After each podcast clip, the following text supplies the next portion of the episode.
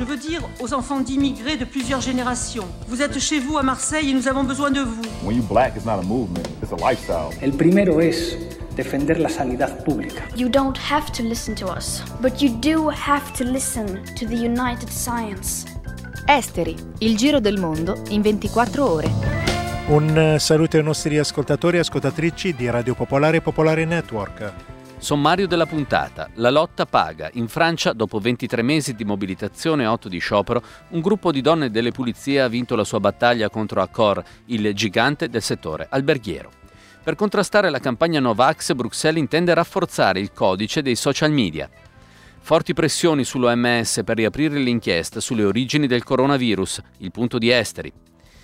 Giappone, il principale quotidiano Asahi Shimbun, esce allo scoperto e chiede la cancellazione delle Olimpiadi a causa dell'emergenza sanitaria. Alster, la Brexit rischia di riaccendere il conflitto e conferma la fragilità della stabilità. Progetti sostenibili, l'adattamento climatico si basa anche sulla gestione delle piogge, il caso di Middelfart in Danimarca. Sull'app ufficiale di Radio Popolare potete ascoltare Esteri e scaricare il podcast.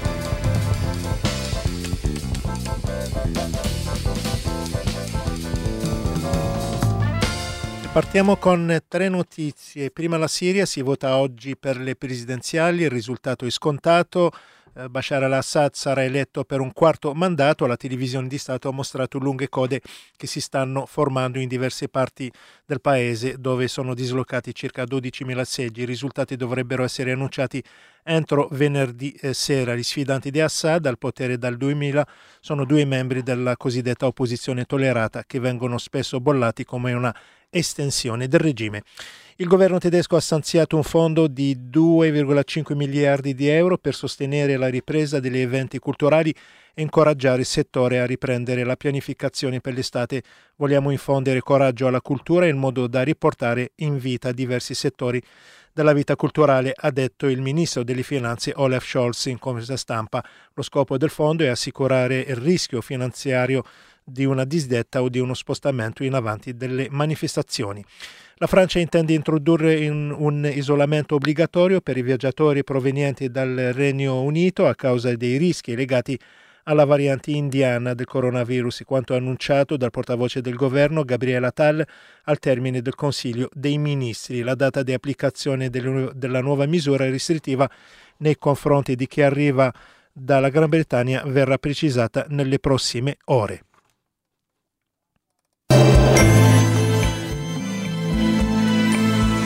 Esteri, il giro del mondo in 24 ore. Radio Popolare, Popolare Network.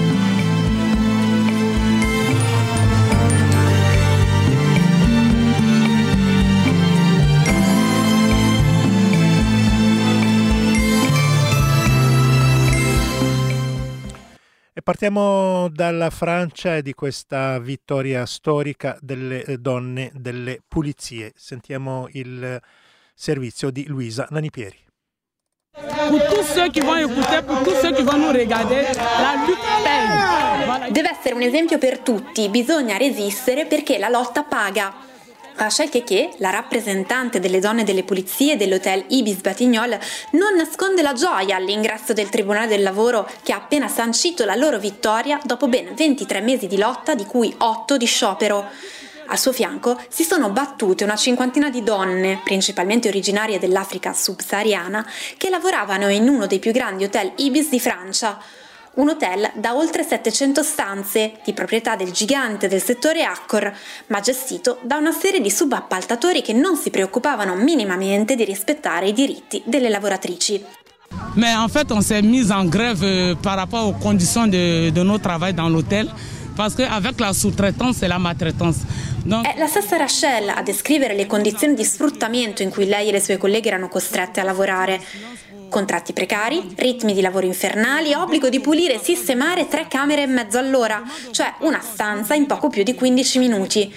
Rifiuto di fornire i pasti o di rimborsarli ma anche orari di lavori doppi rispetto a quanto stabilito per contratto, arrivando a fare fino a 50 camere al giorno senza straordinari, e obbligo per le lavoratrici di pulire le uniformi pagando di tasca propria.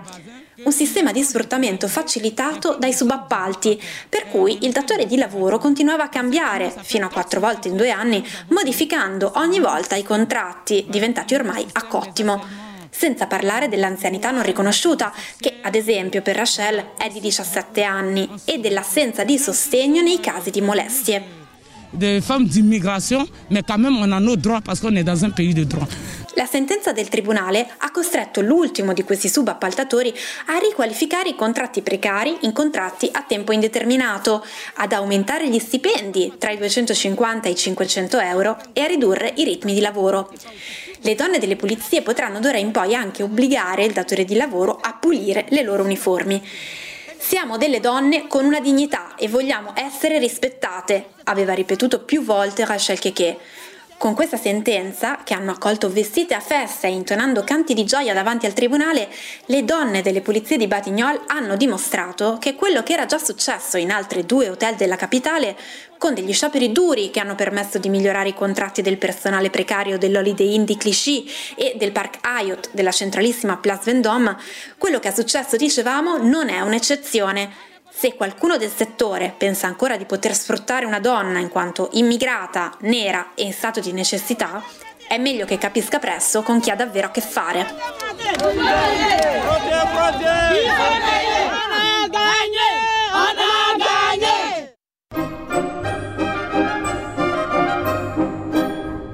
Esteri, Radio Popolare, Popolare Network, dal lunedì al venerdì dalle 19 alle 19.30.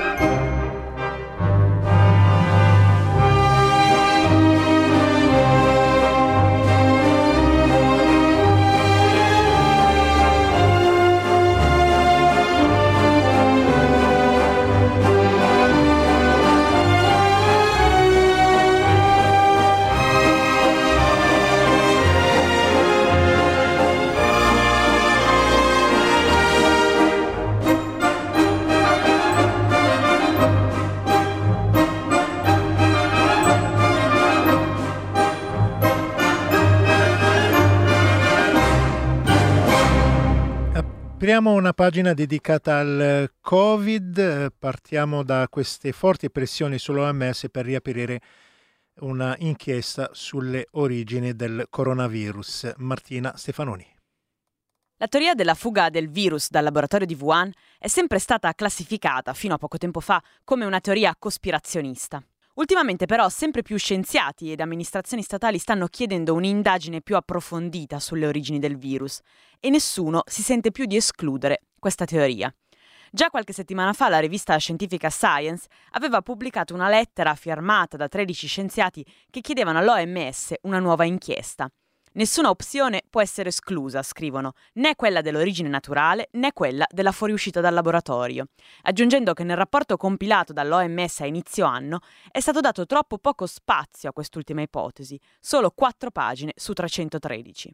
Ora anche l'amministrazione Biden, durante il meeting annuale degli Stati membri dell'Organizzazione Mondiale della Sanità a Ginevra, ha nuovamente richiamato l'attenzione internazionale sulla necessità di risolvere il mistero su come il Covid-19 abbia iniziato a diffondersi. Anche secondo il Ministero della Sanità statunitense, l'indagine condotta dall'OMS in Cina all'inizio dell'anno si è rilevata inconcludente. Abbiamo bisogno di andare a fondo della questione e abbiamo bisogno di una completa trasparenza da parte della Cina, cosa che per il momento non sembra esserci, ha detto Andy Levitt, uno degli consiglieri per il coronavirus di Joe Biden. Lo stesso Tedros Ghebreyesus, direttore generale dell'OMS, ha ammesso che l'indagine non è stata abbastanza approfondita e che gli scienziati hanno avuto difficoltà ad accedere ai dati puri della Cina, che continua categoricamente a negare l'ipotesi della fuga dal laboratorio. Anzi, non si limita a negare, ma attacca frontalmente il virologo Anthony Fauci, che ha affermato che nonostante creda ancora che il passaggio animale-uomo sia la teoria più probabile, non è più convinto al 100% che la teoria del laboratorio sia da escludere e che è necessario continuare ad indagare fino a che non si scoprirà con certezza cosa è successo in Cina.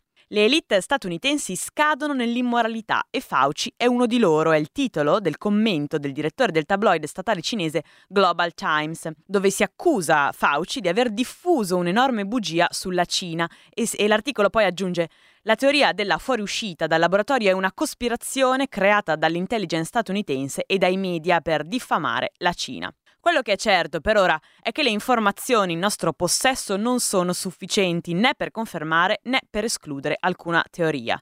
Ma ricostruire la storia del Covid-19 sulla base di dati completi e attendibili non è importante solamente per amore della verità e non è nemmeno il tentativo di incolpare qualcuno per quello che è successo. La verità in questo caso è un'arma fondamentale per poter prevenire nuove future catastrofi. Intanto per contrastare la campagna Novax, eh, la, Com- eh, la Commissione europea intende rafforzare il codice dei social media. Sentiamo Marco Scaffino di Doppio Clic. Tutte le nazioni hanno messo in campo dei sistemi di controllo per bloccare le fake news eh, veicolate diciamo attraverso sistemi più tradizionali, quindi siti internet, eh, contenuti che sono accessibili tramite il normale browser, mettiamola così. E di conseguenza chi porta avanti queste campagne antivaccinali sta cercando di utilizzare degli strumenti alternativi come i social network che sono molto più difficili da monitorare e che consentono di far circolare queste fake news da un utente all'altro eh, senza dargli troppa visibilità, quindi eh, facendo in modo che non possano essere filtrate eh, da chi di dovere. Si parla di modificare l'algoritmo. Che cosa significa? Ma in realtà eh, quello che dice la Commissione europea eh, da un punto di vista tecnico non è chiarissimo eh, perché? perché gli algoritmi di intelligenza artificiale fanno fatica a fare il cosiddetto fact checking. Un algoritmo di intelligenza artificiale può capire, per esempio, qual è l'argomento che viene trattato all'interno di un post o all'interno di un qualsiasi contenuto.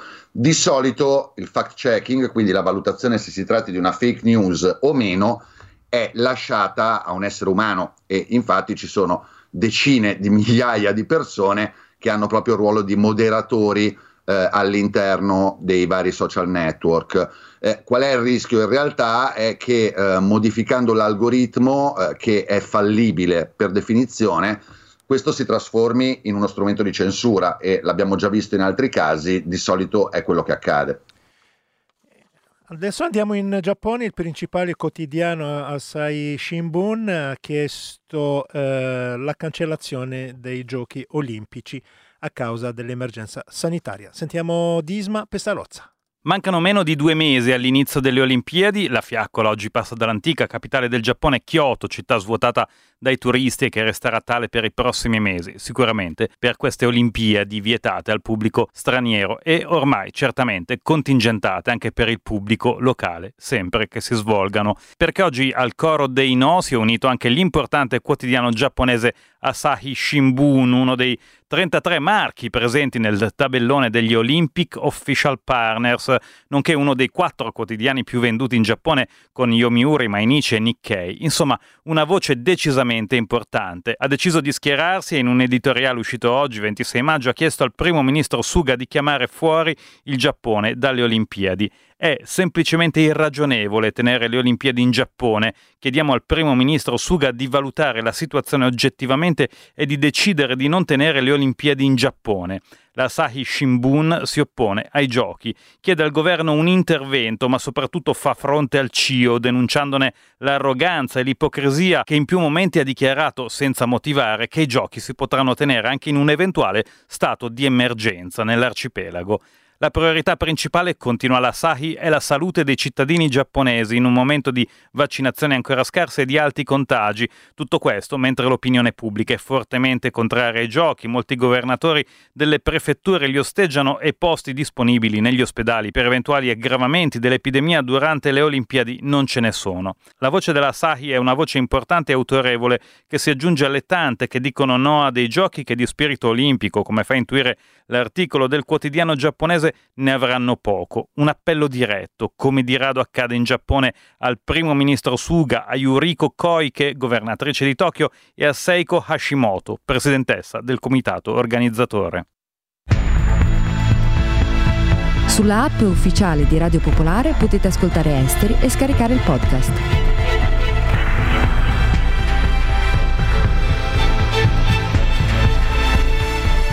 Adesso il diario americano Roberto Festa. Alcuni giorni fa l'Anti-Defamation League, un gruppo che traccia l'antisemitismo nel mondo, ha affermato che dall'inizio del nuovo conflitto tra Israele e Hamas, gli episodi di antisemitismo negli Stati Uniti sono aumentati del 65%.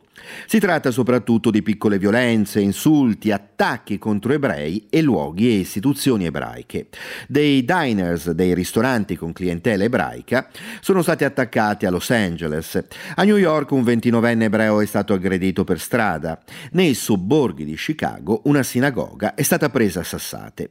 Appare così incredibile una cosa, e cioè che nel momento in cui la retorica su ebrei e cose ebraiche dovrebbe essere estremamente prudente e trattenuta, appare appunto incredibile quanto detto dalla deputata repubblicana Marjorie Taylor Greene. Marjorie Taylor Greene, deputata della Georgia, grande sostenitrice di Donald Trump che l'adora, ci ha abituato, potremmo dire, davvero a tutto. Ha chiesto per esempio che Nancy Pelosi e i democratici venissero condannati a morte per alto tradimento. Ha affermato che Hillary Clinton è a capo di un giro di pedofili che ha la sua base in una pizzeria. Ha sostenuto che la strage della Sandy Hook Elementary School, dove furono uccisi 20 bambini e 6 adulti, è stata una messa in scena di chi vuole limitare il diritto alle armi. Ha detto Marjorie Taylor Greene che gli incendi in California sono orchestrati dai Rothschild, quindi dagli ebrei, che l'attacco sul Pentagono l'11 settembre è un falso e che Barack Obama sarebbe musulmano. Niente di nuovo verrebbe da dire, la consueta spazzatura che gira in rete, nelle chat di cospirazionisti ed estremisti di estrema destra. L'ultima uscita di Marjorie Taylor Greene ha però dell'incredibile. Da sempre contraria al lockdown anti-Covid, la deputata ha detto che è ora di finirla di vessare i poveri americani con questa storia delle mascherine. Mascherine che sarebbero per gli americani, secondo la deputata, dei simboli di oppressione, proprio come la stella gialla di David che gli ebrei dovevano portare nella Germania nazista. Ora si possono avere ovviamente opinioni molto diverse sulle mascherine, ma paragonarle alla stella gialla e paragonare la sorte degli americani con mascherina a quella di milioni di ebrei mandati a morire nelle camere a gas, ecco questo pare piuttosto forte, anzi clamoroso. Tanto che il leader repubblicano della Camera, Kevin McCarthy, che ha già salvato Marjorie Taylor Greene dall'espulsione per le sue precedenti sparate, ecco McCarthy è dovuto intervenire dicendo che lui ovviamente non condivide quanto affermato dalla deputata. McCarthy ha però subito rigettato sui democratici l'accusa di essere loro i veri antisemiti per le critiche lanciate a Israele nell'operazione militare a Gaza. A parte le polemiche politiche, l'uscita di Marjorie Taylor Greene sulle mascherine è comunque interessante, cioè da un certo punto di vista potremmo dire che è esemplare della piega presa da una parte del Partito Repubblicano ai tempi di Donald Trump. C'è cioè una chiara, vergognosa manipolazione della verità. Le mascherine, ovviamente, non sono la stella gialla di Davide. C'è anche la recriminazione per sentirsi sempre e comunque vittime di un torto, di un sopruso, di un'ingiustizia, come tra le altre cose le elezioni rubate. Infine c'è un linguaggio esplosivo da parte di Marjorie Taylor Greene, un linguaggio estremo che richiama e rilancia altra violenza. Il fatto che il Partito Repubblicano non trovi il modo di condannare, di denunciare davvero Marjorie Taylor Greene è un segno ulteriore della pericolosa trasformazione del partito, del Partito Repubblicano di questi anni. Andiamo in Ulster dove la stabilità è a rischio. Sentiamo Emanuele Valenti. Questa settimana governo britannico e Commissione europea hanno ripreso a litigare sulla questione del confine irlandese. Rispondendo alla richiesta di Londra di rivedere le norme inserite con un protocollo ad hoc nell'accordo sulla Brexit del 2019, la Commissione europea ha ribadito che quelle regole non si toccano. La presidente dell'esecutivo UE Ursula von der Leyen è andata oltre, sottolineando come i problemi e le tensioni di questi ultimi mesi in Irlanda del Nord non siano la conseguenza del protocollo per il Nord Irlanda, ma derivino direttamente dalla Brexit. Le parole di Ursula von der Leyen hanno irritato non solo il governo di Boris Johnson, ma anche la comunità unionista protestante in Nord Irlanda. Anche se non si tratta più delle due uniche comunità, la società nordirlandese da sempre divisa tra nazionalisti cattolici, in generale favorevoli a un'Irlanda unita, e unionisti protestanti, sostenitori invece del legame con Londra. Bene, i rappresentanti dei gruppi paramilitari unionisti, fino al 1998 in Irlanda del Nord c'è stato un conflitto armato, hanno detto che Ursula von der Leyen è come uno struzzo con la testa nella sabbia e che non ha alcun interesse nella pace e nella stabilità in questa regione. Qui è necessario fare un passo indietro. Per consolidare il processo di pace, con gli accordi del 1998 si decise di creare un unico spazio economico e commerciale che tenesse insieme Irlanda del Nord e Repubblica d'Irlanda.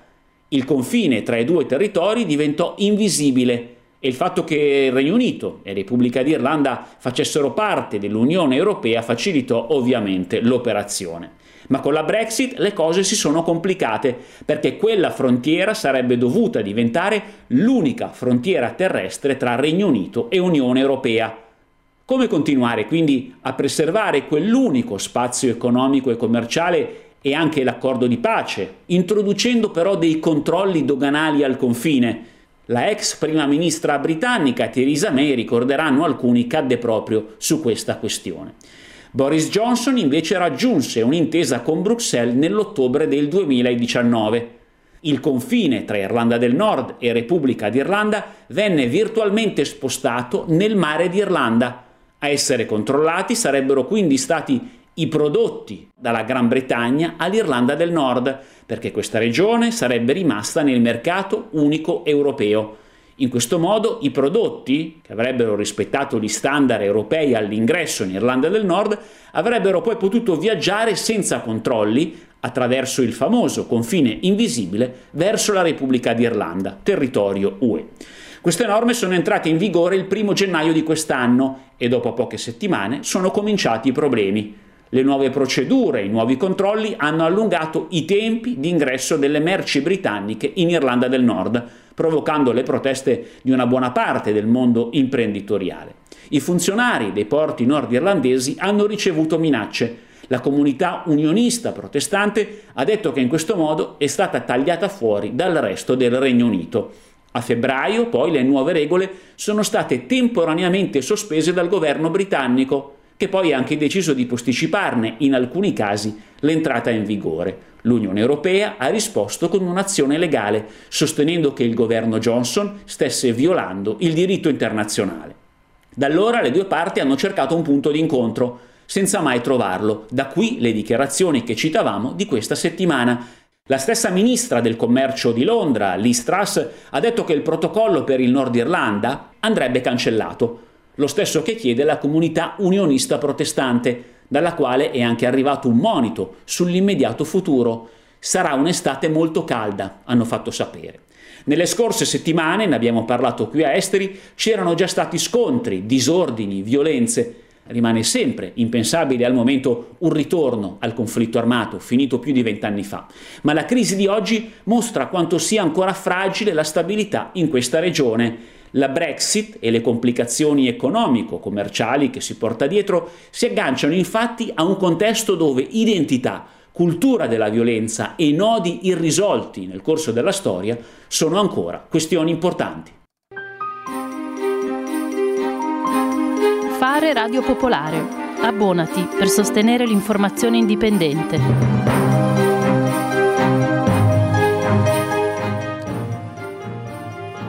La plastica è definita il virus eh, dei nostri mari e oceani, ma qualcosa sta cambiando. Sentiamo il servizio di Marianna Mancini. Gli azionisti di Amazon sono chiamati a decidere se rivelare quanta plastica viene prodotta dalla loro azienda. La risoluzione invita Amazon a fornire, entro la fine di quest'anno, un rapporto che mostri la quantità di plastica utilizzata negli imballaggi dei prodotti spediti in tutto il mondo. Ad Amazon viene anche chiesto di specificare quali azioni concrete ha intrapreso per limitare il consumo di plastica. A pretendere chiarezza è stata in particolare Esiuso, una fondazione statunitense composta da azionisti e attivisti, che promuove la responsabilità ambientale e sociale delle aziende. Secondo il Guardian, il consiglio di amministrazione di Amazon ha prontamente raccomandato agli azionisti di votare contro la proposta. Eppure le cifre preoccupano. Un report dello scorso anno, realizzato da Oceana, una no profit per la salvaguardia dei mari, ha stimato che nel 2019 Amazon abbia generato 210.000 tonnellate di rifiuti di imballaggi di plastica. Di questi poi 10.000 tonnellate sarebbero finite nei fiumi e nei mari. Amazon ha criticato il rapporto di Oceana accusando l'organizzazione di aver sbagliato il computo e affermando che la quantità di plastica effettivamente prodotta ammonterebbe in realtà a un quarto della cifra stimata. Amazon ha poi aggiunto che si impegnerà a rendere gli imballaggi dei prodotti completamente riciclabili entro il 2023. Ma i promotori della risoluzione insistono, Amazon continua a non fornire i dati richiesti sulla quantità effettiva di rifiuti di plastica prodotti e da qui il lancio della risoluzione. Infine, progetti sostenibili. Prima di sentire Fabio Fimiani, a tutti un caro saluto da Sciauchi. L'adattamento climatico di Middelfart si basa anche sulla gestione sostenibile delle piogge. Nella cittadina danese da 20.000 abitanti, sulla punta occidentale dell'isola di Fionia, centro del paese scandinavo di fronte alla penisola dello Jotland, è stata realizzata una strategia per consentire di non appesantire il sistema fognario e alimentare la falda sottostante visto il cambiamento del regime delle piogge. La base del nuovo sistema sostenibile è iniziata nel 2013 con uno studio sullo sviluppo del distretto di Kengoprovai, in tutto 800.000 metri quadrati che partono dal centro storico e arrivano al porto con un dislivello di 40 metri, in parte già costruiti e in parte da edificare. Uno degli obiettivi primari è stato quello di far defluire la pioggia in eccesso rispetto alla capacità drenante degli spazi verdi appositamente progettati o rimodellati in un piccolo corso d'acqua esistente, contribuendo così a renderlo più vivo, considerato il suo regime intermittente. Anche l'acqua caduta sui tetti e raccolta dalle grondaie è gestita in questo modo, senza quindi appesantire il sistema fognario e contaminare acqua pulita con quella nera da depurare. Prima di arrivare al corso d'acqua, oltre alle aiuole alberate, ci sono anche alcuni spazi verdi dove è convogliata. Questo rallentamento consente anche una fitodepurazione della stessa. Nel centro storico di Middelfart, per ridurre la velocità delle auto, è stato tolto l'asfalto, sostituito da una pavimentazione a piastrelle. Così è stato fatto pure in alcune strade, lasciando anche spazio alla terra, per aumentare ulteriormente le superfici drenanti. Avete ascoltato Esteri, un magazine di Radio Popolare.